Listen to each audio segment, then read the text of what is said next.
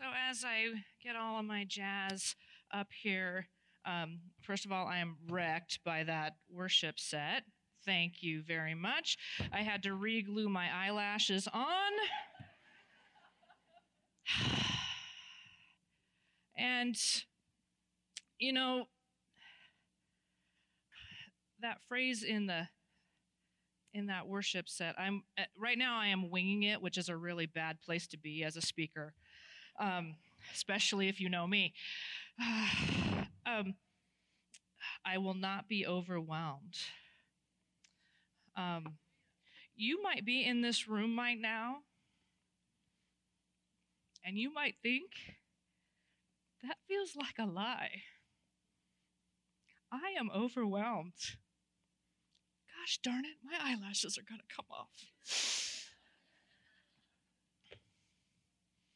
Just if they've I, first row, if you get hit with an eyelash, I am so sorry. But if you believe one part of the Bible is true, you have to believe all the Bible is true. If it says that I will not be overwhelmed, take that as a promise. Even if right now it doesn't feel like it, because it isn't, but it will be.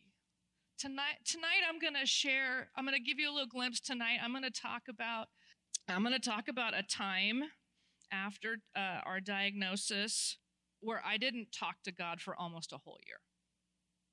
I didn't feel overwhelmed. I was overwhelmed. But you know what? I'm not now. Because he is my Redeemer. And if we stay true to what the Bible says and we get in there, we find out that it is true. All of it.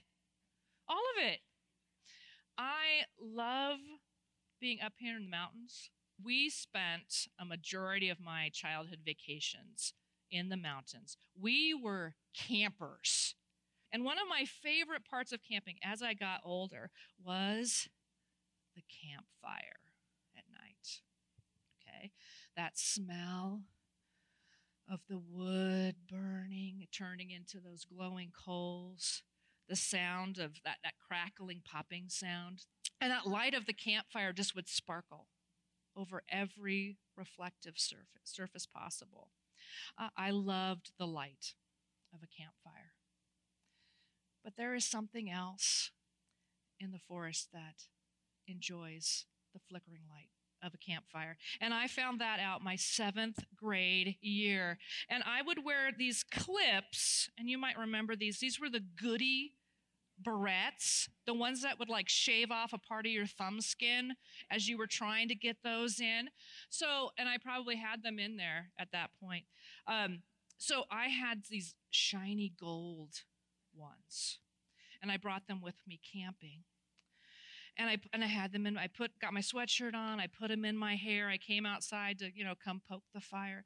And my dad says, "You probably don't want to wear those shiny things in your hair."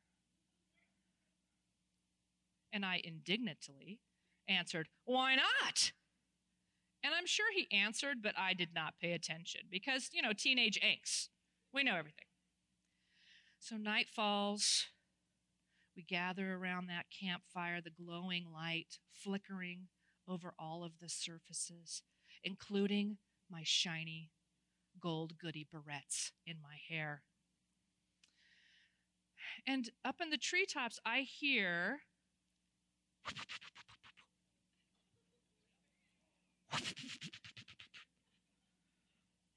and it's it's yeah, I hear everybody over here smarter than me in seventh grade.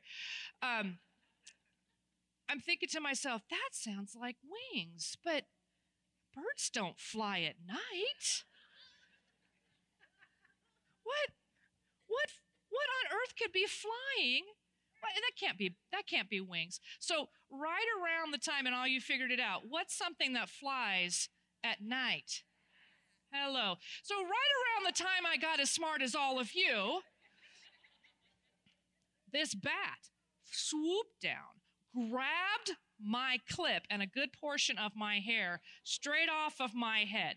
Okay, so I screamed in equal amounts of horror and pain.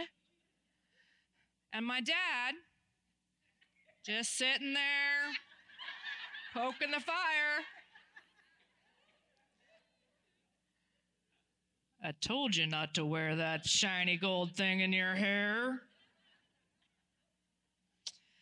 Wise words of a father. Bats love shiny things. But you know what, ladies? Bats aren't the only thing that like to chase shiny things. Last night we were in Luke 11 and we started in our ready, set, glow. We had G, God as light. And we spent some time in small groups looking at all the different attributes of God as light. He's our guide, He's our wisdom, He's our, He sets boundaries, He is glory, He is hope, He is all of those wonderful things. We touched a little bit about stories, hard stories, and how God uses those stories to light the way for others.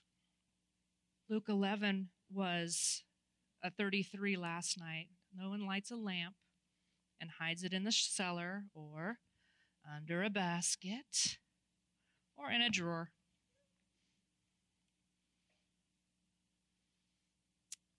But they let it shine so that those around can see by its light. This morning we're in L. Did I make the L go right way?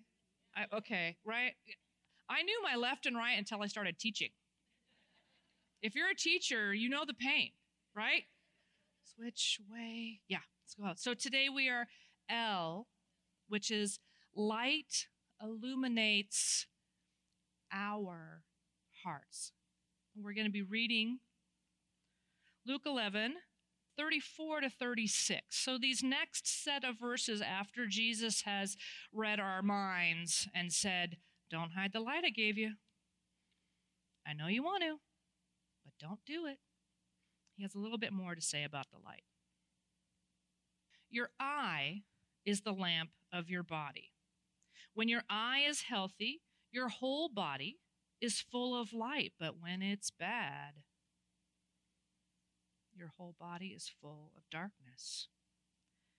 Therefore, be careful lest the light in you be darkness. If then your whole body is full of light, having no part darkness, it will be wholly bright, as when a lamp with its rays gives you light. It's a little bit safer to talk about darkness in the light of day.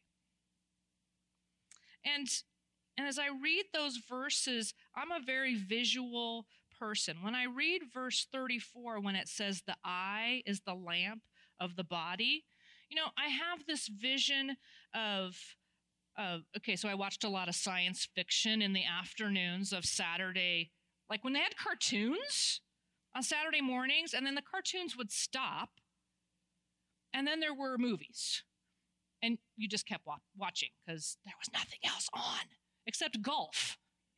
And who wants to watch golf? So I have this vision of like eyeballs where it's like shooting out stuff. I'm going to aim it a little bit so you don't get it right in your eyes. So, like this light shooting out of eyeballs. Or maybe, I mean, I don't know, a lighthouse, perhaps, if you want a better example of what that light might look like. So it's it's shining out. And then the verse continues, and then when your eye, but when the eye is bad, it's full of darkness. Now, in, in my kind of lame mind picture, my focus is right here on my eyes. Okay? Eyes bright, eyes dim, eyes bright, eyes dim, but I'm not really focused on the source of that light. Where am I getting that light now, last night I told you when you search for your where, I'm sorry, you don't search for your where. When God gives you you're aware. You dig in and you do all kinds of research and you look at concordances and all of these great resources. And as I was looking at all of these different resources, I found that in Jewish literature, many times the eye is synonymous with the heart. Now, this changed the mind picture for me. So, your heart is the lamp of your body. When your heart is healthy, your whole body is full of light, but when your heart is bad, it's full of darkness. The light in us needs to be Jesus and not the darkness. And then last night we were in verses that talked about light. Jesus is the light of the world, and he's wisdom and truth and glory and direction, and he is the way. So when our heart is healthy, it's full of light. But here's the thing here's the thing about this light that we hold in our hearts it's not just a going out kind of thing. It's not just a gospel for the world. It's not just shine the light of Jesus to everybody else. I mean, it is that. But it also shines light inside of our hearts. It shines the light on things that maybe we don't want to know are there. Or maybe you don't even know are there. Secret, secret sins, doubts, fears are all hiding in the shadows of our heart. Things we don't even know. We don't know what we don't know. We think we're pursuing the light of God when really we're pursuing something else. There are many things in this world that pass for light that are not the true light of Jesus. There are many things that distract us from the light, much like a bat that grabs your shiny gold clip out of your hair. There are many shiny and bright things in this world that keep us from pursuing the true light of Jesus. John Piper said it this way There are many bright, shine, bright things in this world that keep us from seeing the true light of Jesus. City lights keep you from seeing the stars. Candles seem bright until the sun comes out. We're going to revisit that tonight before we go outside. So, it does feel a little safer to talk about darkness in the light of day. So, I want to talk two things about the light of Jesus that illuminates our hearts. First thing, hiding the darkness. We have dark things in our hearts that we may or may not know are there until we let the love of Jesus fully illuminate what's inside there. I say we, I mean I. I have been a Christian for a long time. But I might have been a Christian just in name only. Okay? I accepted Christ in sixth grade. I had the believer's baptism in seventh grade in a swimming pool because it's the 70s and you just baptized just right away. Now, and then, okay, so I'll, I'll do an aside story. So I was, I was baptized in someone's swimming pool, and then when you would have youth group swimming parties in that same pool, I had a hard time swimming in that pool because all I could see was like my old dead body in the bottom of that pool. Okay, I had some theology issues in seventh grade. So, you know, you're the old is the old comes off and a new creature comes out of the water, but my old creature was still in the bottom of that pool. So I had a hard time swimming in that particular pool. So I've done all of those things. I did youth group. I did vacation Bible school. I did mission trips. I taught Sunday school. I did all of the things. And the light, so the light of Christ was in me. Okay? Fancy word for that justification. Okay? It was in there. But there were attitudes in my lamp, attitudes in my heart that led to a disconnect between what I said I believed about God and what my behavior displayed I believed about God. Attitudes like pride, judgment, contempt, anger, and a tendency towards control. Okay, an obsession with control. Any amens out there for me? All right. And I kept these attitudes hidden in those shadows in the dark in my heart and I and I covered it up with layers upon layers of of volunteering in church and a layer of making sure my purse matched my shoes and a layer of speaking Christianese, you know, saying things like, I'm praying a hedge of protection around you. I, I don't even really know what that means. but Christians say it. So I say it. And all of those things are good things. If you say hedge of protection, I, I, I am not, I'm sorry. That is absolutely, all of those things are good. They are good things in themselves. And, and those things were working for me.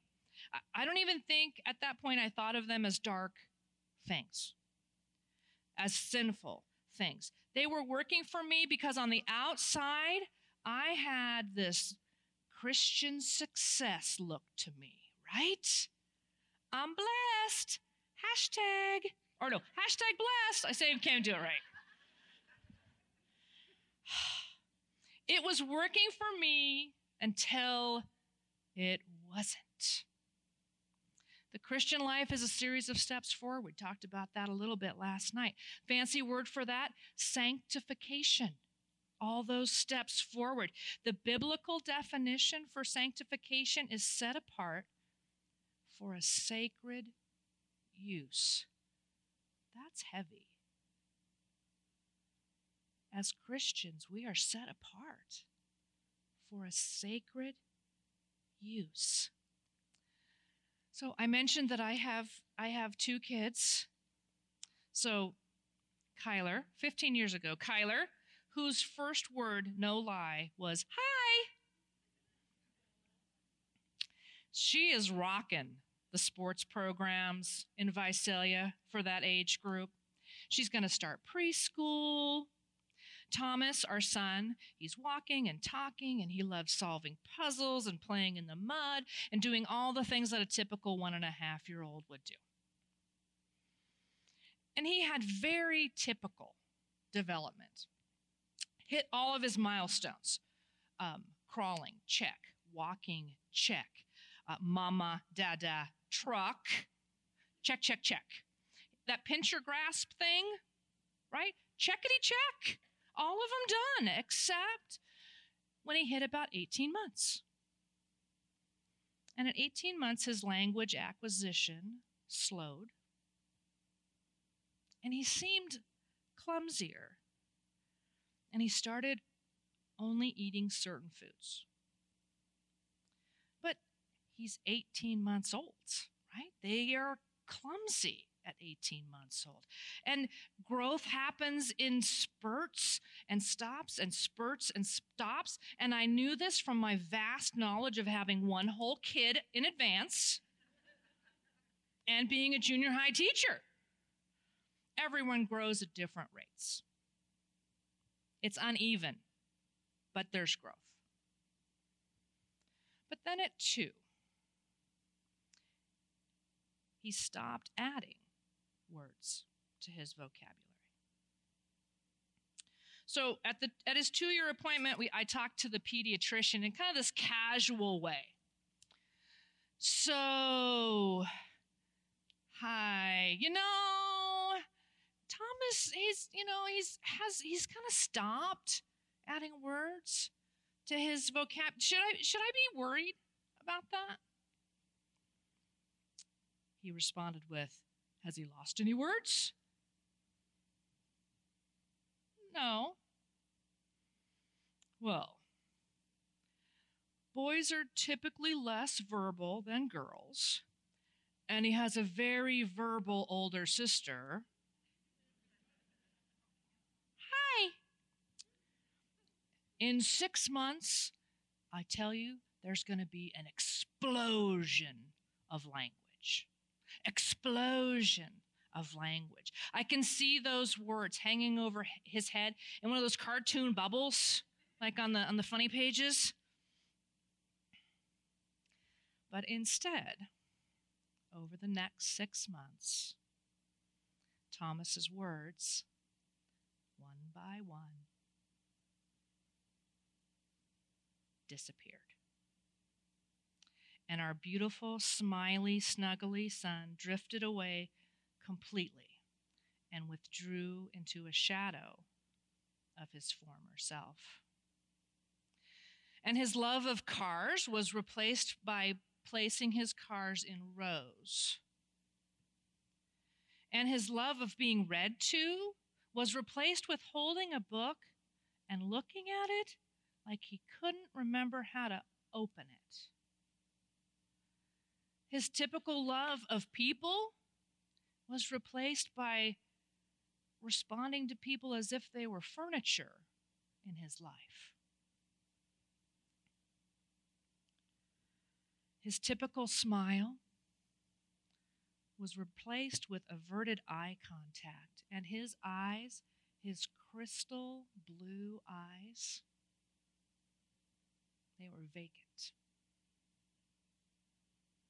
So I scheduled a, uh, an appointment for Thomas for an evaluation. Uh, in the valley in, in Visalia. It's called Central Valley Regional Center. And so we made an appointment with Central Valley Regional Center and we went through the assessment. There's five people in the room and they're very nice and they would give him different tasks to do, very play based. Um, and he would do some of them and others of them, it was like they were speaking Greek to him. You know, stack these three blocks in this color pattern? Nothing. So they asked me a lot of questions and they took tons of notes and they smiled and they nodded. And then at the end of the assessment, they said they would let me know the results in two to four weeks. Two to four weeks. My son was melting into a puddle of his former self, and I was going to have to wait two to four weeks. So one of the people, one of the consults, uh, people at the consult, uh, walked me out to the door, and she asked me at the time what I thought was an odd question. She said, "Can I guess Thomas's diet?" Okay. She said, He used to eat everything. Yeah. Now he eats french fries. Yes. Milk by the gallon. Yes. Cheese. Yes. Chicken nuggets. Uh huh. And she looked, I thought, she's got an answer for me. She looked at me, she touched my arm, and said, It's going to be okay. And I knew at that point what she was not trying to tell me. I knew what I was going to hear when I sat across the desk from the doctor four weeks later and heard these words Your son has autism. And in a moment that took weeks and months to arrive at, our life, our shiny dream, I'm sorry, my shiny golden dream that I had been chasing for my family disappeared. My f- shiny golden dream that I was chasing, this ideal, it died. And it was exchanged for an unplanned, hard story. Has anybody else had their life turn upside down? For a hard, unplanned, unexpected story. So, about a year into our diagnosis, I shared this earlier when I was crying on the stage at the very beginning. I had a real knockdown drag out with. And I'll, I'll finish sharing that tonight. But what I can tell you is that Thomas's autism diagnosis broke my heart. But when my heart broke, when the lamp of my body broke, the light of Jesus was able to finally get in there and illuminate things in my character that were darkness and needed to change. Ladies, hear this. This is this is important. The darkness is not the hard story. Autism is not it feels dark but it is not darkness. Cancer is not darkness. Depression, addiction, bats stealing your shiny gold, brand new goody barrettes, that is not the darkness. The darkness in our hearts is the sin nature that the, that the hard stories shake up in our hearts. And it floats to the top. That's the darkness. The hard stories, they're just real life.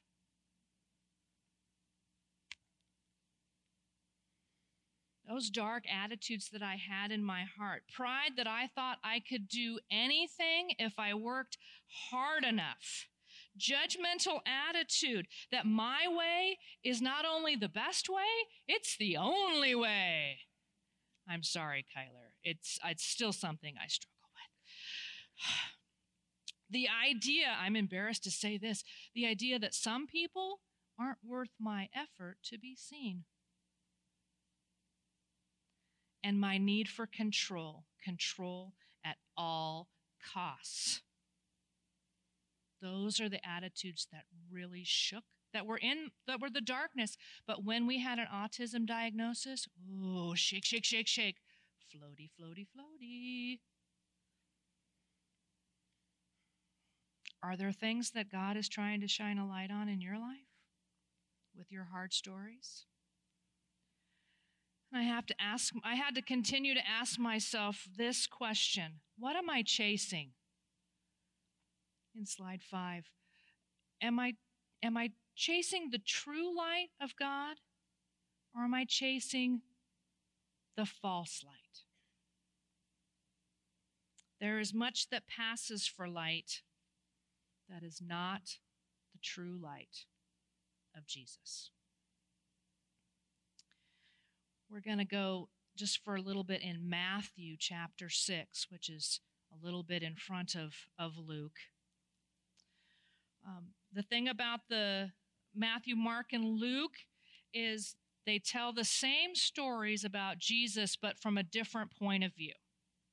In Matthew 6, it is Matthew hearing Jesus talk about the lamp, but it's his Instagram. What are those things? Filter. It's his filter. Thank you. Thank you. So we're going to be uh, Matthew 6, verse 22. The eye is the lamp of the body. So if your eye is healthy, your whole body is full of light. But if your eye is bad, your whole body will be full of darkness. If that light in you is darkness, if it is a false light, how great is that darkness. No one can serve two masters. For either he will hate one and love the other, or he will be devoted to one and despise the other. You cannot serve God and money. Some versions say mammon. All right, so what filter in your head, think about it, what filter did Matthew add in this section? What, did, what, what are some of the things Matthew added? What did I hear? Can't, can't serve two masters. Talked about money. Awesome. False idols. Okay, so something you need to know about Matthew Matthew was a tax collector, right? And much like my husband, who is a banker and really good with the maths, they their filter is always money. Always, how much is it going to cost? What's what can we? I don't know if we can afford it. Is it in our long term plan? Where's our budget? And then he talks in other languages I don't understand, like credit and smash, smash, smash, smash, smash. All I hear is I say, groceries are more expensive. And he says, You can't make that work with the budget I gave you five years ago?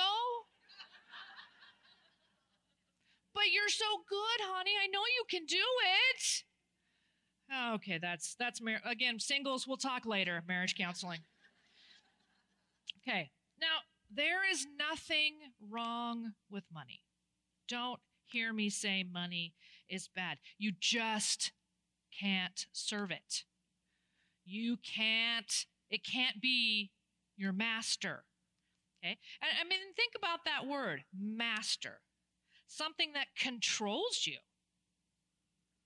Something that you serve with your time, your talents. Some shiny golden dream, perhaps, that you are chasing. It doesn't have to be money, it can be a perfect little family.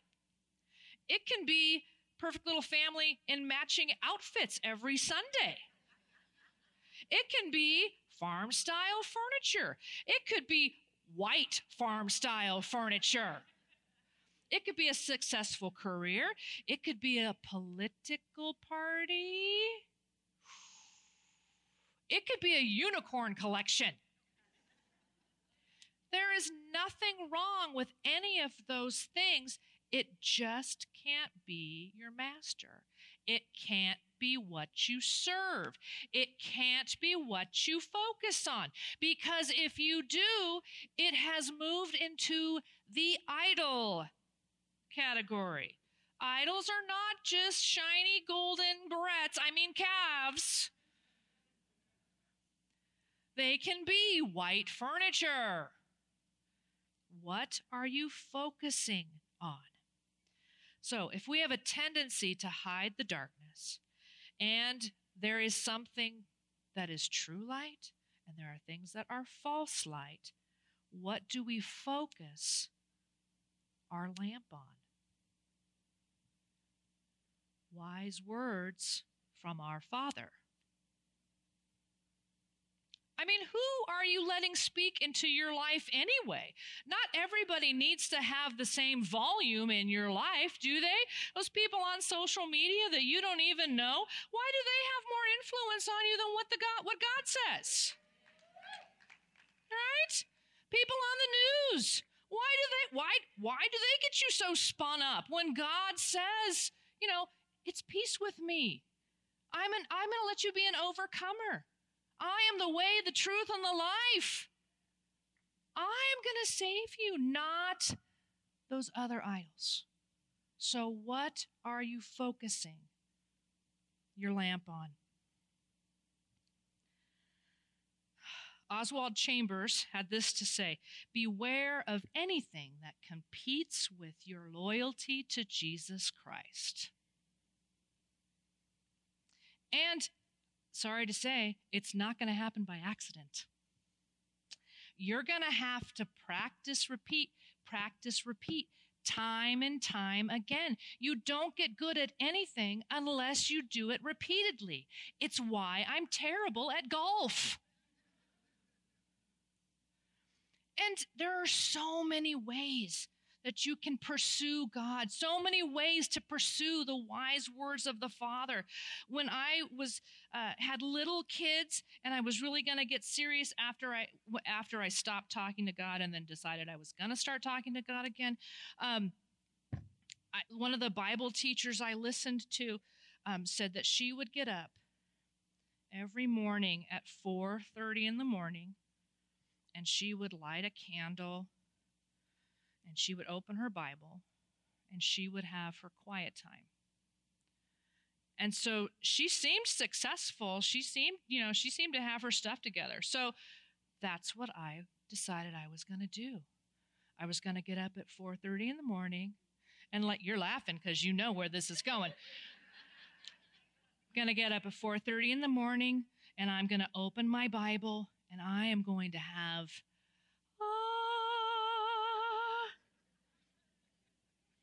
guess what? I failed. Because if you're and if you're a mom with little kids or had little kids, um, if you get up at 4:30, guess who else is getting up at 4:30? Right? Yeah, it's just not going to happen. So in my head, that was the only way that you were supposed to. That there was one right way to pursue God. That is not the case. Okay? There are many ways. It's a process to pursue God. And if you can do the 4:30 in the morning candle thing, amen. Praise the Lord. Maybe someday for me. Just not yet. In your booklet, there is a list, not just a few, of different ways that you can pursue quality time with God. First thing, priority time. Stop calling it quiet time.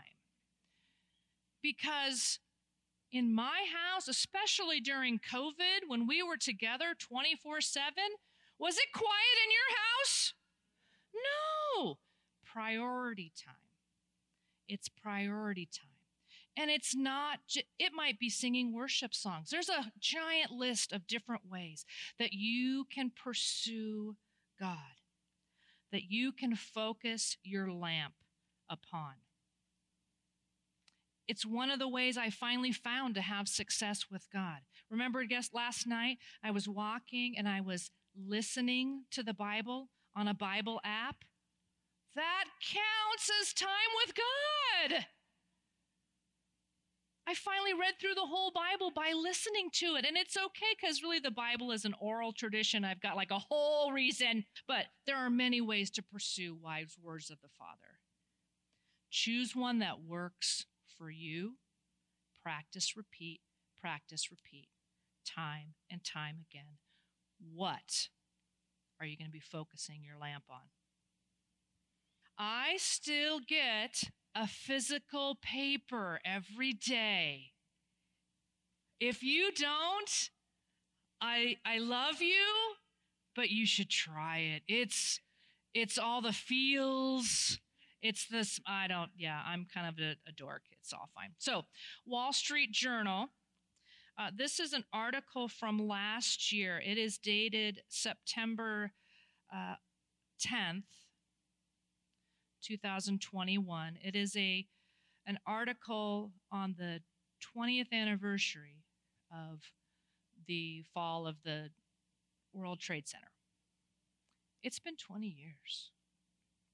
So there's a picture.